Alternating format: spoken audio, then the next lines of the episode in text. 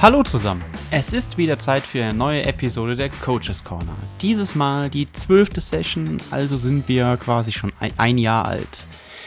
Diese wird dir wie gewohnt von Training Peaks präsentiert. Training Peaks ist die weltweit größte Online-Plattform für Ausdauertraining, die Athleten hilft, personalisiertes Training und Trainer zu finden, so wie uns.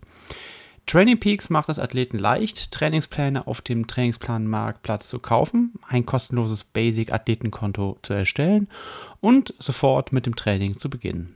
So kannst du dein heutiges Training schnell finden, deine bevorzugte Fitness-App oder deine Lieblings-, ja, verwenden, um Aktivitäten aufzuzeichnen und sie automatisch in deinen Kalender hochladen zu lassen, um beim Training auf dem Laufenden zu bleiben. Athleten können auch auf Training Peaks Premium upgraden bevorzuge ich auch immer ganz gerne, und erhalten so leistungsstarke Messdaten, mit denen sie verfolgen können, wie sich ihre Fitness verbessert und die Freiheit, das Training so zu verschieben, dass es in ihren vollen Zeitplan passt.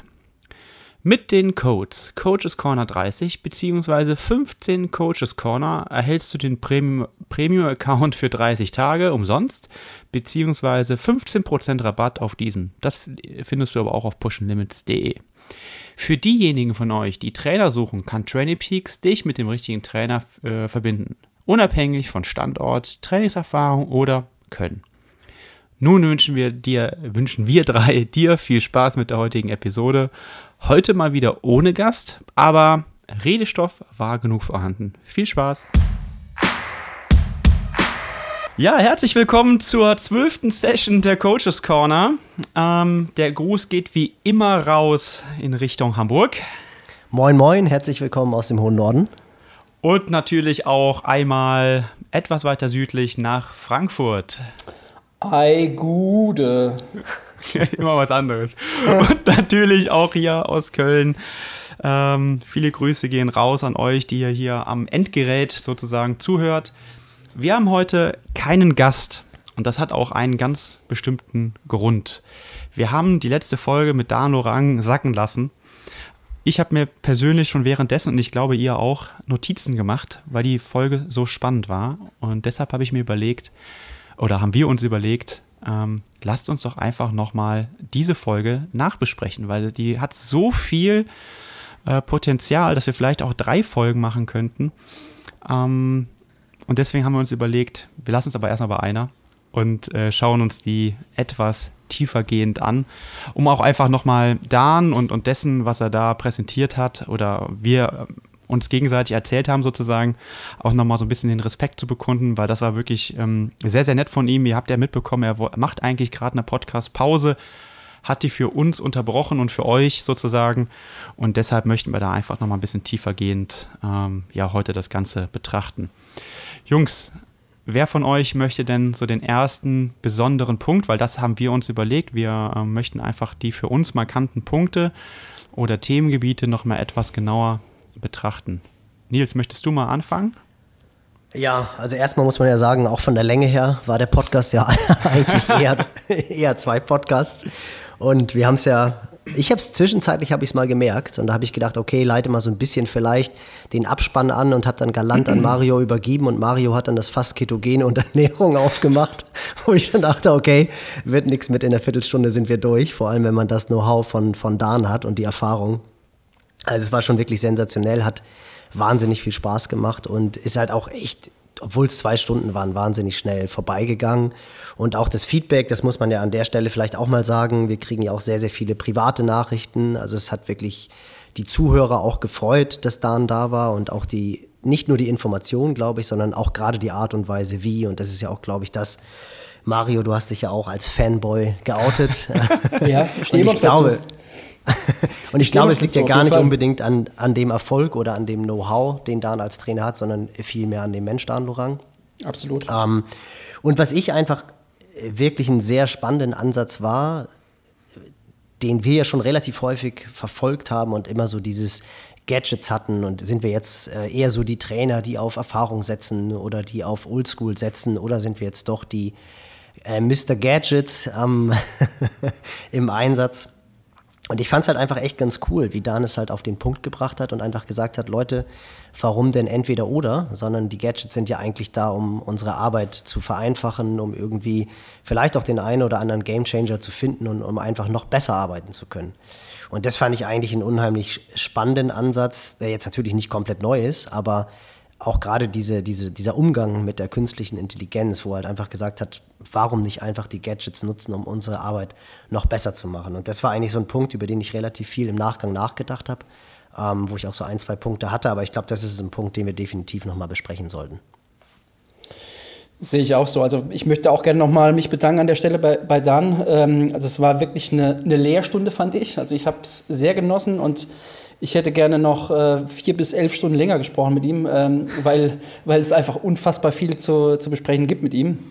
Ähm, ja, ich habe auch sehr gutes Feedback bekommen, aber nicht nur aus dem Triathlon, sondern auch aus anderen Sportarten, was auch sehr interessant ist, dass äh, der dann offensichtlich auch ähm, ja, so, eine, so eine Magnetwirkung hat, sage ich mal, in, in auch in andere Sportarten äh, zu gehen und da ähm, äh, wirklich auch die Leute zu begeistern. Das war echt auch äh, interessant zu sehen. Und ähm, ich, ich fand generell das Thema Gadgets versus Oldschool, was wir eigentlich in jeder Folge wirklich irgendwie immer irgendwie ankratzen, das fand ich auch für mich am, am spannendsten äh, zu sehen, wie er die, die äh, neuen Dinge vielleicht implementiert oder da irgendwie einführt oder wie er das macht und wie er äh, da selektiert, ob was bringt, ob es was bringt oder nicht bringt. Das fand ich auf jeden Fall ähm, mit am faszinierendsten. Und eigentlich offene Türen bei mir hat er eingetreten mit dem Thema, dass der Athlet, also die Kommunikation immer noch das beste Gadget ist. Und das ist auch für mich ähm, jetzt so im Nachgang mit Sicherheit das, das Allerwichtigste. Ähm, auch gerade so mit äh, Verweis auf äh, künstliche Intelligenz, dass äh, wir ja auch so ein bisschen vielleicht betroffen sind, dass die KI irgendwann unseren Job ähm, erfüllt. Ich mache mir da erstmal, ich mache mir echt keine Sorgen, was die Zukunft angeht, weil genau diese Kommunikation äh, diese Schnittstelle Athlet, Trainer, die kann keine KI erfüllen. Da bin ich re relativ sicher. Vielleicht bin ich auch naiv, keine Ahnung, aber zumindest nicht die nächsten 10, 15 Jahre und dann bin ich in Rente. Also von daher, von daher bin ich, glaube glaub ich, bin ich noch halbwegs auf der sicheren Seite. Ja, also lass uns dann, also ich versuche mal ein bisschen Struktur reinzubringen, dann lass uns doch mal bei diesem Thema ähm, Gadgets und Technologie, würde ich es allgemein nennen, oder Innovation, weil er ist ja auch bei Bora Head of Innovations und, und das war ja auch so ein bisschen der Aufhänger, warum wir da an ihn gedacht hatten. Auch wenn dann der Podcast auch nochmal eine ganz andere Richtung, Gott sei Dank, auch irgendwie gegangen ist, weil das ja auch wie total schön ist, ähm, dass wir da einfach ein freies Gespräch geführt haben und dann nicht vorher zehn Fragen geschickt haben und, und uns daran entlang gehangelt haben. Ähm, ich, ich denke, dass es auch ganz spannend war, dass er das nicht jedes Gadget äh, mit jedem Athleten nutzt. Ich glaube, und, und teilweise mit Athleten ja gar keine wirklichen Gadgets nutzt, wenn ich das so richtig, also oder nicht aktiv. Ähm, das Beispiel ist ja immer sehr plastisch, dass äh, Anne Haug äh, nach Gefühl trainiert und der Power Meter und Herzfrequenz und so weiter mitläuft. Ähm, und er das dann, er damit arbeitet, also er das Gadget, das Tool nutzt, was ja im Grunde sehr, ich würde fast schon sagen, im Triathlon standardisierte Gadgets und Messparameter sind. Also, ne, ich meine, Mario, du machst ja gerade ganz viel zur Körperkerntemperatur. Hast ja da auch einen netten Artikel äh, geschrieben oder einen ausführlichen, nicht nett, sondern das muss man ja immer aufpassen, sondern einen sehr fundierten und ausführlichen Artikel auch auf deiner Homepage. Könnt ihr auch mal gucken. Ähm, und das ist ja wieder ein weiterer Parameter, sondern eigentlich mit den sehr einfachen Parametern kontrolliert er ja noch einen viel einfacheren Parameter, nämlich das Gefühl. Und das finde ich sehr, sehr interessant. Und gleichzeitig ähm, ist er dann aber auch offen für, ja, eben Körperkerntemperatur, HRV-Messung und so weiter. Aber immer, immer nur mit Athleten, wo er auch weiß, die nutzen das, das stresst die nicht, die lassen sich auch nicht verunsichern. Ich glaube, das ist auch total wichtig. Ähm, das merke ich zum Beispiel an, dem, an diesem Whoop-Armband. Ähm, ähm, Wenn der Recovery-Score schlecht ist, dann werden die Athleten nervös. Ähm, da muss man auch noch mal ein bisschen kritisch hinterleuchten, ob das wirklich so zielführend ist, dieser Recovery Score, oder ob da nicht auch noch andere Parameter mit einfließen müssen, gerade bei der HRV. Ähm, also das fand ich sehr, sehr interessant und vor allen Dingen auch, und das hat mich auch ein bisschen in dem bestätigt, ähm, was ich schon seit vielen Jahren jetzt auch mache, bevor ich irgendeinem Athleten das anbiete, teste ich es immer erst selber. Ich glaube, ne, Marie, du nix schon, ich glaube, Nils, ja. du machst es genauso. Ähm, äh, das finde ich total wichtig, weil gerade so anfängliche äh, äh, Problemstellung. Also wie richte ich denn so ein, ähm, so ein Gadget überhaupt ein? Wie nutze ich das denn? Welche Hakel gibt es da irgendwie? Äh, wo bestelle ich das überhaupt? Etc. pp. Ich finde, das ist schon mal ganz wichtig, wenn man da so ein bisschen helfen kann. Ähm, genau. Aber ja, Nils, du hattest ja so ein bisschen das Thema angebracht. Was ist dir ja, da noch genau. Ich fand's, naja, ich fand es halt auch ganz spannend eigentlich so in der, in der alltäglichen Arbeit, weil du hast es angesprochen, dass es natürlich schon Sinn macht, auch die, die Tools zu testen, aber da muss man natürlich auch ehrlich sagen, die Tools zu testen kostet auch Zeit. Und, und gerade in der jetzigen Zeit, wo wir halt diesen C-Limiter über uns haben. Und jetzt sind hier in Hamburg die Kita-Zeiten zum Beispiel noch eingeschränkter, das heißt dann auch ein bisschen mehr Daddy-Time for me, aber da, die Zeit ist halt einfach sehr, sehr beschränkt. Und ich finde, gerade wenn man dieses Thema Kommunikation sieht, was ich glaube, da sind wir uns alle einig, das Wichtigste ist mit den Athleten, ähm, fällt natürlich die Zeit, die man in Gadgets investieren kann, bei mir, muss ich ganz ehrlich sagen, zurzeit hinten unter. Also ich, ich schaffe es einfach zeitlich nicht. Und da finde ich es halt sehr interessant, das, was Dan ja auch gesagt hat, klar, wenn du in so einem Team wie Bora arbeitest, hast du natürlich eine sehr große Anzahl von Fahrern, die damit ihren Geld verdienen und die natürlich auch eine andere Bereitschaft haben, Gadgets ähm, zu testen. Aber ich habe auch für, für mich oder für uns festgestellt, für uns Trainer, dass in, dem, in den Athleten sehr viele Athleten dabei sind, die Bock haben, sowas zu testen. Und ja. das ist eigentlich etwas, wo ich so in den letzten zwei, drei Jahren wirklich sehr, sehr dankbar bin, dass da, ich nenne sie dann immer die Nerds oder die Freaks sind, die mich dann teilweise auch mit irgendwelchen Topics nerven, wo ich dann halt so denke, Leute, ganz ehrlich, ich habe einfach momentan gar nicht die Zeit und die Kapazität dafür, das auszuprobieren. Aber macht es gerne und ich bin dann halt total dankbar dafür, wenn ihr halt mich mit Informationen versorgt oder wir das dann halt im Gespräch herausfinden, ob es sinnvoll ist oder nicht. Und genau das, was du angesprochen hattest, Sebastian, mit dem Whoop-Score oder dem Recovery-Score gemessen von Whoop, ist zum Beispiel so, wo du wirklich denkst, naja, das ist halt nicht wirklich valide und die Zahlen passen irgendwie überhaupt gar nicht zu der Leistung. Und wenn dann der Recovery-Score bei einem Athleten 42 ist, was halt einfach sehr schlecht ist. Und er läuft aber an dem Tag alleine einen 2,34er Marathon, also ist in der absoluten Topform, eine Bestzeit, die er vorher noch nie gerannt ist, dann kann das irgendwie nicht übereinstimmen. Und dann hörst du halt auch von so jemandem wie Dan, was wir ja auch schon gesagt haben, dass es halt immer Sinn macht, das große Ganze im Blick zu haben. Ähm, und ich finde es einfach, mich hat es halt auch bestärkt, diese Verantwortung teilweise auch abzugeben dass du dich nicht um alles kümmern kannst, weil es ist halt einfach, der Tag hat halt einfach nur 24 Stunden und ich finde es teilweise wirklich sehr schwierig auch oder man fühlt sich teilweise auch unter Druck gesetzt, das und das auch mal wieder auszutesten und auszuprobieren und du weißt aber, du kannst es eigentlich gar nicht gewährleisten. Das ja, also man darf da glaube ich auch nicht vergessen, dass er natürlich auch echt ein tolles Netzwerk hat und sich da auch Informationen einholt, Studienlage und so weiter. Äh, und dass er auch nicht immer alles nur selber machen muss. Ne? Das äh, wollte ich eben nochmal dazu ergänzen. Mario, aber du wolltest was sagen. Ja, das, das Thema Gadgets, dass man natürlich immer am, am, am, ja, am Puls der Zeit sein sollte, das ist natürlich klar, aber man muss schon differenzieren. Ähm, ich sehe das auch so. Die Zeit dafür ist momentan auch einfach knapp. Das muss man ganz klar sagen. Die Corona-Situation, die haben wir ja schon vorab besprochen, Sebastian.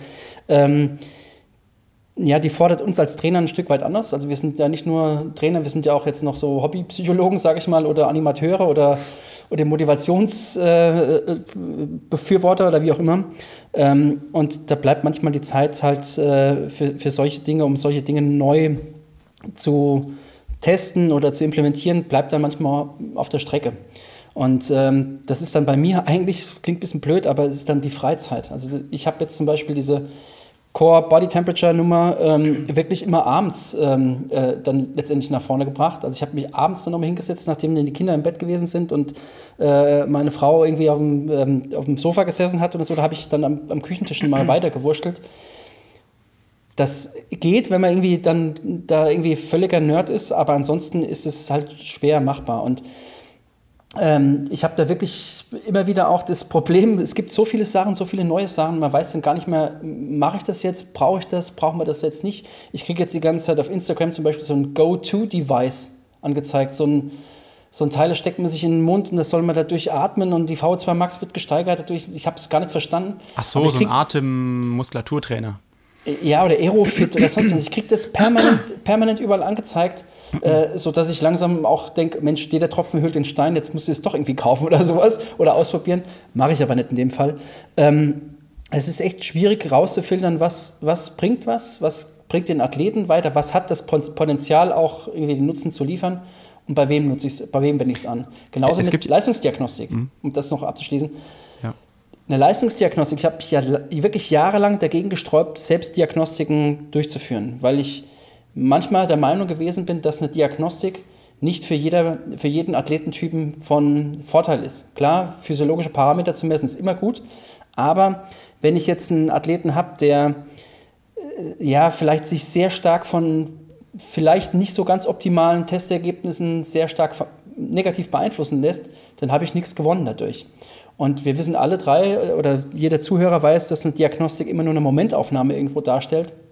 Wenn an dem Tag irgendwas schiefgelaufen ist oder vielleicht auch bei dem Diagnostiker irgendwie das Test-Equipment nicht optimal kalibriert gewesen ist, dann, dann hat man vielleicht unter Umständen ganz ja, schlechte Werte oder ganz nicht der Realität entsprechende Werte und äh, führt den Athleten dann auf den Holzweg. Deswegen muss man echt immer aufpassen, wo man welches Gadget, und da zähle ich jetzt auch mal Diagnostik dazu, bei welchem Athleten halt einsetzt. Das glaube ich, das hat dann auch ganz gut zum Ausdruck gebracht. Ja, ich glaube, wir haben ja auch gesagt, dass ähm, das Hauptgadget die Kommunikation ist. Also es, man muss es ja nicht immer mit, also ne, vielleicht nochmal für die Zuhörer, wir verstehen Gadget äh, oder Tools nicht nur als Gegenstände, sondern eigentlich als Werkzeuge des Trainers. Und das sind ja verschiedene. Und ähm, gerade die Tage noch, ähm, ich habe sie noch nicht gelesen, wollte ich jetzt aber auch mal, ähm, ist so eine Studie, äh, der Trainer als Wissenex Wissensexperte, so heißt sie. Ähm, und wir haben ja heute wirklich ganz verschiedene Rollen irgendwie, ne? Und du hast es eben schon gesagt, wir sind irgendwie so ein bisschen Hobbypsychologen. Ähm, das finde ich, ähm, ja, das, das stimmt irgendwie gerade jetzt, aber das ist ja auch sonst ein bisschen, ne? Also vom Wettkampf muss man ja drauf eingehen. Gerade ist halt jetzt vielleicht der Prozentsatz ein bisschen höher. Ähm, aber wir müssen natürlich schon gucken, wie wir an Informationen möglichst effektiv oder effizient kommen, wo ist überhaupt der Bedarf und wie du auch sagst, dieses Filtern ne, des Angebots.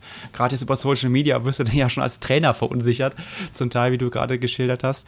Ähm, das ist schon sehr, sehr spannend. Und dann ist es ja bei, und ich meine, wir haben ja schon eine gewisse Expertise auf dem Feld, äh, bei Athleten noch viel, viel, ich sag mal in Anführungszeichen, krasser. Und ich denke, da mh, gehört einfach auch eine gehörige äh, Mo- Moderation auch dann dazu. Ja. Also solche Dinge einordnen zu können. Und das ist mir auch nochmal sehr deutlich geworden. Ähm, ich habe die aktuelle Leistungssport, also das ist ja diese Zeitschrift äh, in, Deu- eine deutsche, also auch für Interessierte unter euch, äh, wenn ihr einfach mal eine Zeitschrift lesen wollt auf Deutsch, die sich mit Sportwissenschaft beschäftigt, abonniert die Leistungssport. Kann, könnt ihr nicht im Kiosk, glaube ich, kaufen. Ähm, und da gab es einen Artikel, der heißt, ich muss jetzt mal ein bisschen spinksen hier, die letzten Prozente. Da ging es um Leistungsmotivation durch rhetorisch-strategische Kommunikationsverfahren. Und äh, ein wichtiger oder zwei wichtige Baust äh, Punkte habe ich mir da rausgenommen. Ähm, ist zum allerersten Mal, dass man sagt, okay, man muss eine Klarheit schaffenden äh, ja, nee, eine Klarheit schaffende Kommunikationsstrategie oder einen Kommunikationsstil aufbauen.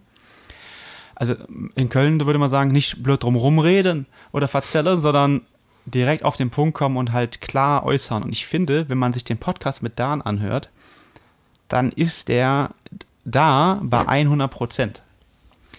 Also jedes Mal, wenn ich irgendwas mit ihm höre, kann der halt sehr klar darstellen, worum es eigentlich geht. Ja. Und für jedermann verständlich. Und ich glaube, das ist ein Schlüssel. Und ähm, fand ich auch sehr schön hier in dem, ähm, in dem, in dem Artikel in der in Leistungssport, ähm, der mich auch darin so ein bisschen, was man auch bei Dan sieht, ist nämlich, dass der Trainer nicht für die Motivation verantwortlich ist, sondern wir müssen eigentlich nur dafür sorgen, dass die Athleten motiviert bleiben. Das ist übrigens etwas, das ist ein Zitat von Bernhard Peters, also dem sehr, sehr erfolgreichen Hockey-Nationaltrainer der 2000er Jahre. Ich glaube, zwei olympische Goldmedaillen im Herrenhockey zu ver äh, verantworten. Und ähm, wäre übrigens auch mal ein sehr interessanter Gast, glaube ich, hier für den Podcast, ähm, der das ganz klar so gesagt hat, dass er gesagt hat, die, die, die, die Illusion, Athleten motivieren zu können, hat er aufgegeben nach mehreren Jahrzehnten und seiner Erfahrung nach, sondern es geht eigentlich nur darum, die Motivation aufrechtzuerhalten. Und das ist ja ein großer Unterschied. Diese intrinsische Motivation für die Athleten, die muss schon selber kommen. Und, und man muss eigentlich nur gucken, was ist denn die intrinsische Motivation, wo kommt die denn her? Und das muss man eben triggern. Und das ist auch, glaube ich, jetzt der Fall. Also wenn man jetzt aber immer noch weiß, warum man trotz geschlossener Schwimmbäder und äh, ich weiß nicht, was für Restriktionen. Und man darf nicht nach 9 Uhr joggen oder keine Ahnung was. Ab 10, ab 10 jetzt. Achso, bei uns ab, glaube ich, ab 9, wie auch immer. Nee, es wird ab morgen ab 10. Ah, okay. Äh, dann ist es ja irgendwie so, wenn ich das trotzdem weiß, dann habe ich ja trotzdem eine intrinsische Motivation. Und das heißt, vielleicht auch an euch draußen, verlangt bitte nicht von eurem Trainer, euch zu motivieren, sondern er muss euch oder sie muss euch nur den Weg zeigen. Wieder, wie, was euch eigentlich motiviert. Ich glaube, das ist ganz entscheidend. Das ist mir durch den Artikel nochmal sehr, sehr deutlich geworden. Ähm, und halt dieser Klarheit schaffender, schaffende Kommunikationsstil. Das fand ich halt auch nochmal sehr, sehr klar, dass man sich an Fakten orientieren muss. Was ist hier eigentlich das Ziel? Ähm, und das Ziel, das hat er ja auch ganz klar gesagt, ist Erfolg, sportlicher Erfolg. Und danach wählt er natürlich auch ein bisschen den Athleten, glaube ich, auch aus. Mhm. Also, ähm, das muss man ja auch sagen. Ähm, er könnte natürlich noch viel, viel mehr trainieren, aber er trainiert ja wirklich nur eine Handvoll und sehr ausgewählt. Und ich glaube, das ist auch etwas. Und, und äh, dessen müssen sich, glaube ich, auch viele Leute in Deutschland, gerade auch jetzt Jungprofis im Triathlon, bewusst sein. Es geht immer nur um den sportlichen Erfolg. Und da muss sich das System, also der Athlet, der Trainer und der Betreuerstab unterordnen. Also sich als Trainer und als Athlet auch entsprechend zurücknehmen. Und vor allen Dingen als Trainer hat er ja auch nochmal ganz klar gesagt, sich selbst zurücknehmen ist halt sehr, sehr wichtig. Es muss alles dem Erfolg untergeordnet werden. Und im Sport heißt Erfolg, ein sportliches Ziel zu erreichen. Alles andere zählt nicht. Und da muss man einfach, auch das ist ja wieder ganz klar kommuniziert. Wenn du das, wenn du dem nicht allem unterordnest, dann wird es eben schwer. So, sorry, das war jetzt sehr lang, aber war mir sehr wichtig. Alles gut. Nee, waren aber, finde ich, auch, auch sehr, sehr viele Punkte drin, die ich auch so 100% unterschreiben würde und wo man auch sagen kann, was man ja auch in Learning hat. Ich meine, wir arbeiten jetzt nicht nur mit reinen Hochleistungssportlern und Profisportlern zusammen, sondern auch mit sehr ambitionierten Amateursportlern oder auch teilweise ja auch Sportlern, die sich jetzt selber vielleicht gar nicht als so ambitioniert betrachten würden, aber die, wenn man dann ehrlich ist, ja doch sehr, sehr, sehr viel ihrem, dem Sport unterordnen. Und äh, was man halt absolut sagen kann, und ich glaube, das würdet ihr beide auch genauso unterschreiben, dass die Athleten, egal ob es jetzt im Profibereich ist oder im Amateurbereich, die halt einfach eine sehr, sehr hohe Eigenmotivation haben. Das sind auch die, die ihre Ziele erreichen. Und damit muss jetzt gar nicht unbedingt ein Altersklassensieg sein oder die Qualifikation mit Hawaii verbunden sein oder sonst irgendetwas, aber ich sage es jetzt einfach mal, die über sich selber hinauswachsen. Und das finde ich halt sehr interessant. Du hast dann immer Athleten, wir hatten es jetzt gerade am Wochenende wieder, da haben wir, glaube ich, ich glaube, Sebastian, du hast es auch gemacht mit, oder ihr habt es auch gemacht mit euren Athleten, so einen kleinen Testday. Und wir sind extra in Schleswig-Holstein gelaufen, weil man da mit mehreren Athleten laufen durfte. In Hamburg darf man maximal mit einer Person zurzeit unterwegs sein. In Schleswig-Holstein durften es mehr sein und diese, diese Gruppendynamik wieder zu spüren und zu spüren, es geht nicht um die, um die großen Rennen, einfach mal wieder einen Halbmarathon oder zehn Kilometer richtig schnell zu laufen und dann auch zu sehen, wer kann auch diesem Druck, sage ich es jetzt mal, dieses Testdays bestehen, wer setzt sich vielleicht mehr unter Druck, als er eigentlich wollte und hat dann irgendwie ein bisschen Magenprobleme oder dem ist dann übel vorm Start und dann erreicht er seine, seine Zeit nicht. Und da habe ich auch gedacht, das ist wirklich so krass, du hast Leute, die musst du einfach mehr motivieren als andere. Und die, die halt eigentlich fast immer über sich selber hinauswachsen, die musst du eigentlich permanent, nicht, nicht permanent bremsen, aber die musst du eigentlich vor sich selber schützen. So. Und äh, das finde ich halt wirklich so interessant, diese unterschiedlichen Herangehensweisen. Natürlich hat Dan jetzt, hat er ja gesagt, Schachmann, Buchmann, Frodeno, Anna Haug, egal wen er nehmen kann, die brennen natürlich alle für den Sport. Da muss er jetzt nicht sagen, Leute, ihr habt die Chance Hawaii zu gewinnen, also kriegt mal den Hintern hoch. Aber auch äh, man selber merkt ja, was für unterschiedliche Athleten man betreut. Entschuldigung, ist aber eine lustige Vorstellung, oder? Ey, du hast die Chance Hawaii zu gewinnen, jetzt trainier endlich mal. Wäre auch nicht schlecht. Äh, naja, gut, aber ich glaube, wir, wir haben alle drei Athleten, da geht es vielleicht nicht um den Hawaii-Sieg, aber die wollen mehr, als sie, äh, als sie können oder als sie bisher gezeigt haben. Die können mit Sicherheit auch mehr, als sie gezeigt haben aber sie sind nicht bereit, diese extra Meile zu gehen. Und das ist, das ist glaube ich, das, was du sagen wolltest und was ich genau. absolut unterschreiben würde. Es ist nicht unser Job, die ja. extra Meile für den Athleten zu gehen oder ihn in den Hintern zu treten. Wir können ihm die extra Meile aufzeigen, aber gehen muss er sie schon selber. Aber genau das ja. ist die aktuelle, die aktuelle Problematik, die wir haben, dass wir dass wir ja wahrscheinlich eher motivieren müssen, nicht nur die Motivation hochhalten müssen, sondern wir müssen proaktiv die Motivation bei, den, bei dem einen oder anderen Athleten in der aktuellen Corona-Situation wachhalten. Und damit habe ich halt wirklich auch Probleme, weil das ist nicht mein, das ist nicht mein täglich Brot oder das ist nicht meine, meine Welt eigentlich. Also ich bin wirklich dann kein, kein Animateur. das hat ja auch die letzten Jahre den Job so einfach sein lassen. Also ich habe es zumindest als einfach so empfunden, dass die Athleten eine sehr hohe Eigenmotivation mitbringen und dass man da gar nicht viel tun muss, um die, um die Motivation auch dann oben zu halten. Und jetzt ist die Motivation weg. Und jetzt muss man sie vielleicht eher motivieren. Also das ist eher so ein bisschen aktuell der Corona-Situation geschuldet. Aber ansonsten schreibe ich alles, was ihr beide jetzt gesagt habt. Ja, deshalb, deshalb, haben wir halt als, als Tool diesen, diesen Pace Day, also PA Race Day, äh, daraus haben wir Pace Day gemacht, ähm, gemacht quasi, weil wir einfach gesehen haben, okay, das, das, das ist eine gute Sache. Das ist halt ne, für uns Mittel zum Zweck. Hat für mich aber auch Spaß gemacht, weil natürlich ist es auch als Trainer einfacher, auf ein Ziel hinzuarbeiten. Da sind wir ja gewohnt, in verschiedenen äh, Szenarien auch zu arbeiten und auch mal einen Tapering-Prozess. Da hast du ja, Nils, auch am Anfang was zu gesagt, ne? auch mal wieder dahin zu arbeiten ähm, und sich das anzuschauen und, und da auch aus, draus zu lernen, natürlich. Ne? Das ist ja auch total wichtig. Ähm, also ich habe ja auch Athleten, die sind jetzt komplett neu. Äh, mit denen habe ich noch nie einen Tapering-Prozess durchlaufen. Ähm, und das kann man ja, muss man ja auch einfach mal üben, ansonsten verliert man ja auch einfach Zeit. Ähm, ich ich habe es nicht ähm, gemacht. Nee? Haben, ich habe es nicht gemacht, ich habe mich dagegen entschieden, aber das ist ja, kann man ja unterschiedlich äh, sehen, das Ganze. Total. Weil ich immer denke, man hat nur ein paar Schüsse pro Jahr übrig. Und, ähm, oder im, im, im, Kanonenlauf oder im Gewehrlauf. Ja. Und ähm, jetzt für ein, ich sag mal, für ein nicht, also für ein kein nicht richtiges Rennen irgendwie ähm, einen Schuss zu opfern, das war mir ein bisschen, ich bin so ein bisschen ambivalent, was es angeht. Ja, also man muss ja noch mal unterscheiden. Habe, das wir, ich habe immer noch die Hoffnung, dass es Rennen gibt dieses Jahr. Und ähm, was habe ich davon, sag ich mal, wenn ich jetzt im, im April jemanden habe, der eine Bestzeit läuft, aber der erst im September pieken soll? Und, ähm, ja, ich glaube, also ich, ich sehe es ehrlich gesagt genauso wie Sebastian. Also ich finde es auch für mich als Trainer viel, viel einfacher, wenn ich irgendwo rauf hinausarbeite und ich habe eh also jetzt wären die ersten Wettkämpfe sowieso gewesen. Ich bin ein großer Fan davon, irgendwie im April mal einen, einen schnellen Halbmarathon zu laufen. Ich finde, das passt eigentlich in den Aufbau immer sehr, sehr gut. Marathon würde ich jetzt nicht laufen lassen, weil man danach dann doch schon sehr lange muskulär mhm. zerstört ist. Aber 10 Kilometer oder Halbmarathon oder für Einsteiger, die noch nicht so eine große Basis haben, vielleicht auch 5 Kilometer, finde ich äh, schon sehr gut. Und das heißt ja nicht, dass das ist jetzt ja kein Verschießen des Köchers. Also ich habe jetzt nicht wochenlang auf diesen Halbmarathon hingearbeitet und habe jetzt super abgetapert. Also ich habe wirklich, wir haben versucht mit den Athleten eigentlich ein Tapering zu machen, wie wir es vor dem Triathlon auch machen würden. Also haben am Donnerstag auch nochmal eine Radbelastung gesetzt beispielsweise, um mal zu gucken, wie dann am Tag X die, die Form ist. Und ich finde es genauso, was Sebastian gesagt hat, gerade auch bei Athleten, die neu in der Betreuung sind, ist es, finde ich, sehr spannend auch zu sehen, wie gehen die auch mit diesem Druck um. Und ich mhm. finde selber auch als Athlet, also du, wenn du jetzt ein Jahr lang trainierst und dann stehst du im September irgendwo am Start und ich bin auch fest davon überzeugt, ich meine, so langsam nimmt auch die Impfgeschwindigkeit in Deutschland Gott sei Dank zu. Ich glaube, wir schaffen momentan ein Prozent pro Tag der, der deutschen Bevölkerung. Das ist ja schon mal relativ gut und ich habe eigentlich auch die Hoffnung, dass irgendwie so Juli, August, September die Rennen stattfinden. Ich meine, Österreich jetzt am Wochenende findet äh, Gran Canaria statt, das ist nicht Österreich, aber ich habe an St. Pölten. Nee, St. Pölten. Ja, ja, ich habe Gedankensprung St. Pölten, Ende Mai soll ja stattfinden. Also ich glaube auch, die, die Rennen finden statt.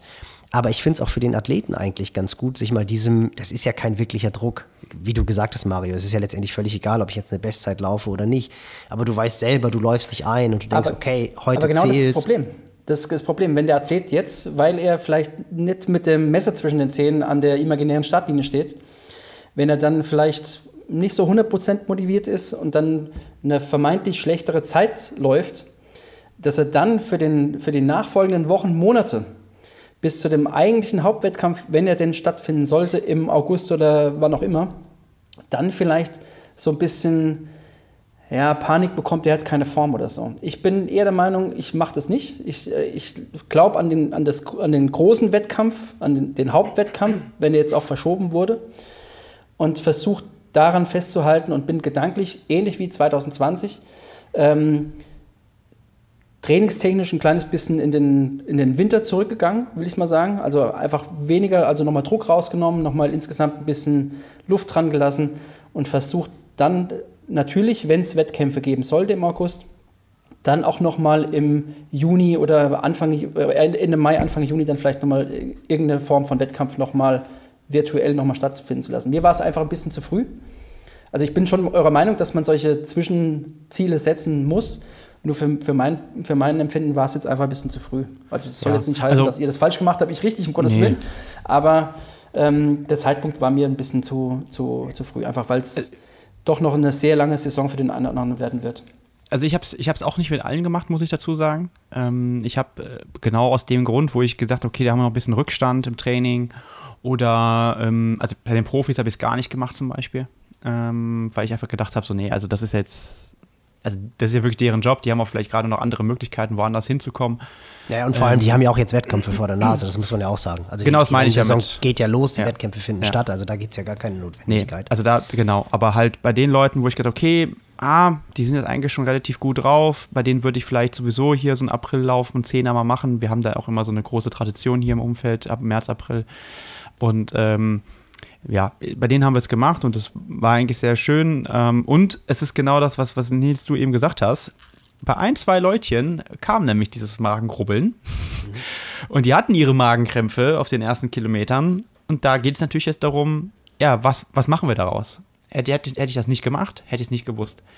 Ähm, und wie bereiten wir uns jetzt auf den Wettkampf vor? Äh, was können wir daraus lernen? Ich bin immer auch ein Fan davon, äh, weil ich selber so gemacht habe. Ich habe dann damals ein bisschen sportpsychologische Betreuung auch durchaus auch in, Anspruch genommen, weil ich das brauchte, weil ich es nicht selber komplett lösen konnte. Also ich habe mich ja, ich glaube, ich habe mal an anderer Stelle auch schon mal gesagt, ich habe mich ja teilweise vor dem Wettkampf auch schon übergeben vor Nervosität, äh, weil ich mir einfach selber unfassbar viel Druck gemacht habe und konnte mich nicht mehr öffnen. Also ich konnte den Blick nicht mehr öffnen. Ne? Und dann gibt es ja verschiedene Strategien, sich auf andere Dinge zu konzentrieren. Ähm, und äh, habe dann aber auch einfach gelernt, ich muss mich dieser Situation öfters stellen. Und das ist etwas, was ich aber immer sage, gerade Leuten, die jetzt noch nicht so erfahren sind. Ich meine, wir kennen den Sport in- und auswendig, wir haben eine Wettkampfkarriere oder, ähm, also du hast ja wirklich eine Karriere, Nils, hinter dir, ähm, hinter uns. Ähm, wir wissen, wie dieser Sport funktioniert, wir wissen, wie der Körper darauf reagiert, aber gerade Leute, die ich jetzt kenne seit auch mehreren Jahren, die machen zwei Wettkämpfe im Jahr. Und die können nicht racen, die wissen nicht, wie man sich richtig darauf vorbereitet. Ähm, da, da hast du halt das, was du sagst, Mario, diesen Schuss oder diese zwei Schüsse pro Jahr und die sitzen halt auch irgendwie, aber da ist in den Rennen noch so viel Luft nach oben. Das siehst du dann teilweise an so Sachen wie so Wechselzeiten oder so. Das sind Leute, die wollen sich für Hawaii qualifizieren, brauchen ungefähr doppelt so lange wie alle andere äh, in der Wechselzone. Und das kannst du mit denen trainieren, aber das ist einfach kein Ablauf wie im Wettkampf. Und ich glaube halt, auch da wieder, der Wettkampf ist ja auch ein, ein, ein Tool, ein Gadget, wenn man so will. Also kein Gadget vielleicht, aber ein Tool für den Trainer, den Athlet oder die Athletin vor gewisse Aufgaben zu stellen, die dann gelöst werden müssen. Ähm, man sagt ja nicht umsonst, Wettkampf ist das beste Training. Und in dem Sinne oder in dem Fall würde ich der Sache auch sogar recht geben. Naja, man hat es ja, man hat's ja sogar in Miami gesehen. Ich meine, wie Frodo sich versucht hat, den Anzug anzuziehen. Boah, ich glaube, das hat den wirklich so zur Weißglut ge ge getrieben. Ähm, das, Hat er doch auf Instagram jetzt auch gesagt. Das, das weiß ich gar nicht, aber das. auf, äh, dass er in Gran Canaria schneller den Suit anziehen will. Ja, ich meine, das, und da sieht man es halt, dass selbst der, der Grandmaster kriegt es halt, wenn er es lange nicht mehr macht, auch nicht hin. Also das ist halt einfach schon auch ein bisschen so und da schließt sich auch wieder der Kreis zum äh, Topic Kommunikation, weil natürlich, was du gesagt hast, Mario, wir haben jetzt auch drei, vier Leute in der Truppe, die nicht mit einer Bestzeit da rausgegangen sind. Also abgesehen davon, dass auch nicht alle jetzt irgendwie einen Test gelaufen sind, sondern wir haben es auch so gemacht, da wo wir gedacht haben, okay, da könnte jetzt mal wieder ein bisschen was passieren. Die bräuchten irgendwie eine Bestätigung und wir brauchen vor allem auch eine Bestätigung. Wie funktioniert das? Wie funktioniert der Athlet? Da hat es nicht so funktioniert und da kommt jetzt halt einfach wieder die Kommunikation ins Spiel. Und jetzt geht es halt darum herauszufinden, woran lag es. Haben wir vielleicht im Training ein bisschen überzogen oder hat der Athlet sich zu sehr unter Druck gesetzt? Hat er vielleicht irgendwas erwartet, was, was gar nicht möglich ist. Und ich finde es halt auch ein ganz, spannenden, ganz spannendes Tool, diesen Tool-Wettkampf, um halt diese Kommunikation wieder zu finden und näher ins Detail hineinzugehen, die man ansonsten vielleicht nicht hätte, weil man halt einfach nur Trainingsdaten analysiert. Bin ich komplett bei euch. Ich, ich habe mich nur persönlich an einem, an einem Zeitpunkt etwas gerieben, sagen wir es mal so. genau, also von daher ist alles, gut. Ihr, ihr, ihr, seid eure, ihr seid eure eigenen Herren, ihr könnt tun lassen, was ihr wollt. Ich sehe es ein bisschen anders, macht ja nichts. Ja, das ist ja das Schöne, dass, dass man auch kontro kontrovers darüber sprechen kann. Und, äh, Wurde uns ja eine Zeit lang auch vorgeworfen, dass wir immer nur einer Meinung sind. Das haben wir dann jetzt auch endgültig mal Ehrlich? wieder Nein. widerlegt. ja, aber das, das, ist ja, das, ist ja, das ist ja auch das Gute eigentlich, dass man sich da auch wirklich mal, äh, auch mal hier ein bisschen austauschen kann darüber. Ja, Genau. total. Aber wir schweifen ab. Wir schweifen ab. Genau. Wir wollten ja eigentlich ein bisschen mehr auf den Podcast von der letzten Folge oder der letzten Folge ein bisschen zurückkommen. Genau. Vielleicht können wir da wieder hinkommen. Äh, Ja, wobei, wobei da ja finde ich auch, auch da, weil das letztendlich auch den, den Schlüssel oder den, die Brücke macht zum Podcast, äh, Selbstbewusstsein, Selbstbewusstsein auch für den Athleten, fand ich auch sehr interessant, wie Dan gesagt hat, dass auch Jan vor Miami in Anführungsstrichen seine Einheit haben wollte. Ähm, obwohl er ja gesagt hat, ich glaube, weiß gar nicht, wann er es gesagt hat, irgendwann vor zwei, drei Jahren, als er dann Hawaii wieder gewonnen hat, dass er ab jetzt nicht mehr mit Dan diskutieren wird und die Verantwortung voll zu Dan Ja. abgibt. Aber dass du natürlich auch siehst, dass auch die Jungs natürlich für den Kopf Einheiten brauchen, wo sie halt einfach merken, die Form ist da. Das fand ich halt auch sehr, sehr Ja. spannend. Ja, das fand ich spannend und auch genau das, was er auch noch gesagt hat, dass nicht jede Entscheidung, die er als Trainer trifft, irgendwie scientific-based ist, sondern dass es da auch ganz klar nochmal eine andere Komponente gibt, nämlich Intuition einfach. Und, ähm, und Bauchgefühl. Das fand ich irgendwie auch sehr, sehr geil, muss ich sagen, weil sich so ein bisschen so dieser Scientific Approach, der hat sich ja wirklich total breit gemacht. Es wird alles nur noch versucht, wissenschaftlich zu. zu äh, sorry, zu, not sorry. Nein, nein, nein, das ist nicht dein, das ist nicht dein Ding. Es Alles gibt, gut. Es gibt ganz andere, die das auch mit Sicherheit nach vorne gebracht haben. Ähm, letztendlich ist das die Kunst, denke ich mal, dass man den, den Brückenschlag zwischen, zwischen Wissenschaft und Erfahrung und dann den, das Bauchgefühl ähm, hinbekommt. Das ist, glaube ich, wichtig. Ähm, das war für mich so eine der, der Kernpunkte aus dem äh, Podcast, dass man eben nicht eine einzelne Metrik vertraut, sondern dass es eher wie ein Mosaik zu, zu sehen ist, dass es verschiedene Facetten gibt oder verschiedene Punkte gibt, die man zusammenführen muss, die dann dazu helfen, Entscheidungen als Trainer zu treffen. Das, äh, das war für mich so nochmal ja, ein bisschen Bestätigung auch für das, wie ich das auch selbst sehe. Ja, und auch vielleicht da, ähm, weil ich ja eher da so die aus der Schiene komme. Ähm, ich selber mache das auch so. Also ähm, ist einfach aus dem Grund, das will ich vielleicht auch an der Stelle auch mal sagen, es gibt eben auch nicht auf jede Fragestellung eine wissenschaftliche Antwort. Das muss man da vielleicht auch dazu sagen. Ne? Also ich, klar, viele Sachen, die wir heute machen, kommen aus der Wissenschaft, die sind erforscht worden oder im Nachhinein. Das kann man ja aus, ne? manchmal gibt es ja auch, ähm, so wie ein klassisches Beispiel ist gerade so ein bisschen die Kohlenhydrataufnahme, wo einfach aus der Praxis berichtet wird, dass äh, im Radsport vor allen Dingen oder Ultramarathonbereich ähm, höhere Kohlenhydratmengen aufgenommen werden, was auch immer da mit dem Körper passiert, aber erstmal werden sie aufgenommen und scheinen verträglich zu sein. Und jetzt schaut halt die Wissenschaft wieder danach, okay, ist das so? Was, wie können wir das untersuchen, etc. pp. Ähm, und deshalb gilt natürlich auch der, der Wert der Erfahrung auch immer wahrzunehmen. Und deshalb störe ich mich auch daran, dass dann, ähm, das sage ich hier auch mal ganz offen, äh, relativ neue ähm, ja, Trainingsinstitute oder, oder Trainer, die dann auf Instagram schnell Werbung schalten, ähm, für teilweise noch mehr Geld, als wir äh, äh, Trainingspläne schreiben, ähm, aber eigentlich nichts vorzuweisen haben.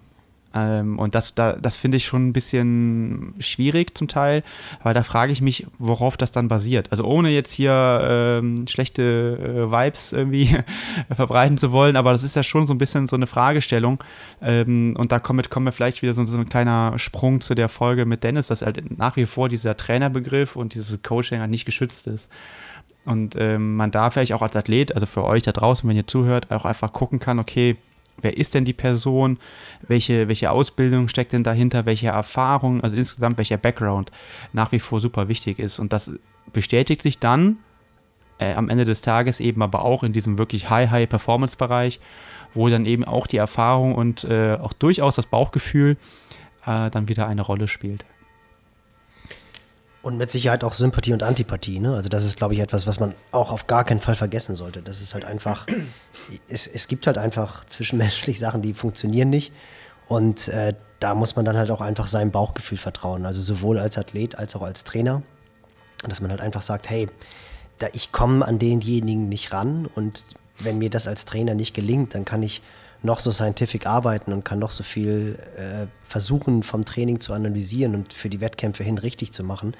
Aber es wird halt, es wird halt nicht richtig funktionieren oder es wird wahrscheinlich nicht das Optimum rauskommen, weil halt einfach die, die Sympathie nicht da ist oder der Zugang nicht da ist. Das, man muss sich jetzt nicht super sympathisch sein, aber es muss halt ein, ein Zugang da sein, es muss ein respektvoller Umgang miteinander da sein und das ist, glaube ich, einfach wahnsinnig wichtig.